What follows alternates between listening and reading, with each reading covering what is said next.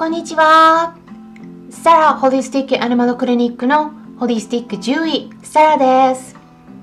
本ラジオ番組では、ペットの一般的な健康に関するお話だけでなく、ホリスティックケアや地球環境、そして私が日頃感じていることや気づきなども含めて、様々な内容でお届けしております。さて、今回はコミュニケーションについて少しお話ししていきたいと思います。私は獣医師の立場として日頃から飼い主さんからのご相談をお伺いしていますがその中で飼い主さんからかかりつけの獣医さんに対する不満を聞くこともあれば獣医さん側からの飼い主さんに対する不満も耳に入ってきたりしています。私自身の立場としてはかかりつけの動物病院では行えないようなご家庭で行っていける。いわゆるホームケアを具体的にどうやっていったらいいかを提案しているので、まあ、言ってみれば位置づけとしては飼い主さんとかかりつけの獣医さんの間に立っているような感じなんです。一番いいのは、ね、あの獣医さんも飼い主さんも双方が気持ちよく話せてウィンウィンの関係になれることだと思います、うん、それで動物の病気が改善してくれたら全員ハッピーなんですがいつも必ずしもそうとは限らないですよね。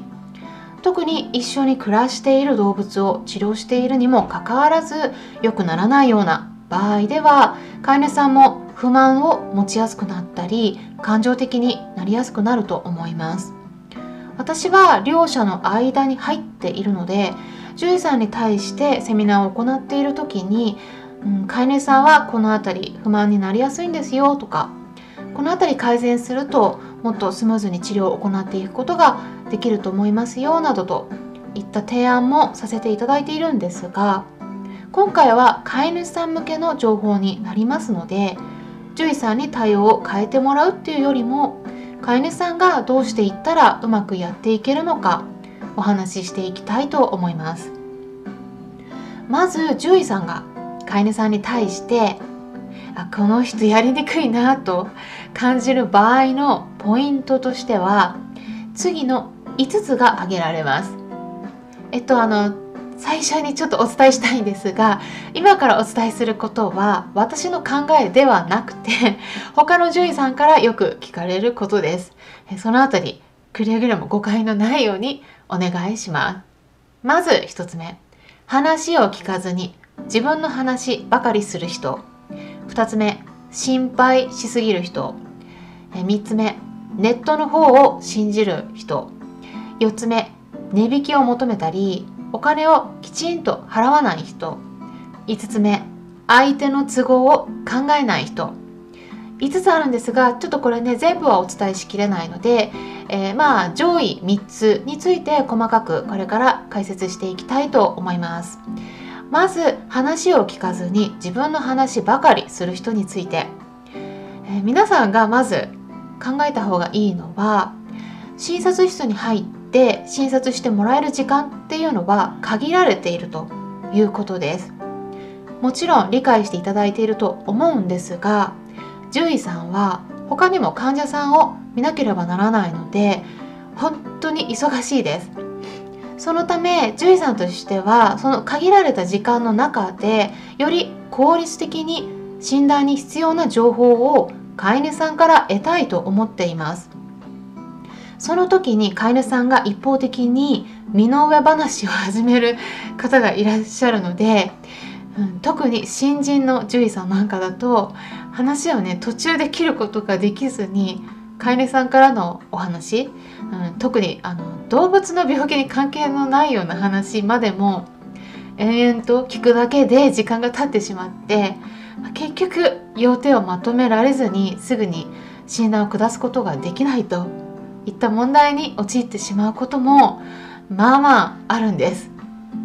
私のラジオ番組の視聴者さんは、まあ、飼い主さんの中でもすごく意識が高くて賢い方ばかりだと思いますので この辺りはすでに理解してくださっているかもしれませんが獣医さんから質問をされてお答えする場合はできるだけ要点をまとめてお伝えするように心がけてみてください。私が日頃おすすめしているのはその子が見せた症状とか気になっていることはもうね全部メモしておくことです逆に獣医さんがいつも忙しそうにしているからうまく聞けないといったお話を飼い主さんからお伺いすることもよくあります。例えば診察室に入ってかかりつけの先生のお話を聞いていくうちに本来聞きたかったことも頭から飛んで抜けてしまってで動物病院から家に帰宅した後であああれ聞きたかったけど聞けなかったなと思った経験ありませんか？こういった聞きたかったことが聞けなかったという体験を何度も積み重ねてしまうとそこから不満に発展することがよくあります。なので聞きたいことはすぐに聞けるようにあらかじめメモして持っていくようにしましょう。獣医さんに聞きづらいような場合その間に動物看護師さんが入ってくれることもあります。診察室で、えー、まあ、待合室などで待っている間に何か気になることありましたらお声かけくださいねなどとこんな風に言われたらもうそのタイミングで動物看護師さんに何でも聞いてみてください、うん、獣医さんにしかわからないような内容であったとしても動物看護師さんが獣医さんに聞いてくれますのでわからないことがありましたらもうねできるだけ早めに聞いて疑問を解決しておくことをお勧めします、ま、そうすると飼っている動物にとってもいいことなんですよね。それから2つ目、うん、心配のしすぎ気にしすぎっていう点についてですね。これは獣医さんから結構お伺いしているだけでなくて飼い主さん側からも獣医さんから気にしすぎと言われたと。まあこういうふうに言われたりする内容なんですが私個人的にはここはあんまり気にしなくていいのかなと思っています。というのはやっぱり子供のように動物を可愛がっている方が多いですし私自身も同じような飼い主なんで あの気にしなさすぎて動物の病気の発見が遅れるよりは、うん、まだ気にしすぎの方がいいんではないかなと思っているくらいなんですただあんまり細かいことをたくさん質問しすぎると忙しい先生からちょっと嫌がられる場合がありますので質問がたくさんある場合はその中から自分で解決できる質問がないかどうか探してみてインターネットからでもいいのでまずは自分から調べてみることをお勧めします。例えば質問が10個とかすごく多かったりするとどうしても獣医さんも大変になってしまうのでまずは自分で調べてみてその上でどうしてもわからない質問の内容まあできれば3つくらいまでに絞ってみてください。それから3つ目としてはネットの方を信じる飼い主さんですね、うん、これも最近増えているんですけれどもあの、ね、何回もお伝えします。がこれは私の考えではなく他の獣医さんからお伺いしている不満の内容です、まあ、この辺りはもうインターネットが非常に普及しているので、うん、仕方ないかなと個人的には思っています。ただネット情報の中には間違っている内容もあるんでそちらの方を信じてしまってかかりつけの獣医さんのアドバイスを聞かないでいるとやっぱりね獣医さんも人間なんであんまり気分が良くないっていうのは当然ですよね。うん、ネット経由でアドバイスをしているような方っていうのは私のような獣医師に限らず、えー、たくさん他にもいらっしゃるので、まあ、そういった方にご相談している場合は、まあ、かかりつけの獣医さんにあのあんまり気づかれないようにしているうん、方もいらっしゃいます。まあといってもあの全然気にしない先生もね結構いらっしゃるんで、まあ、この辺りは獣医さんのタイプによるのかなと思います。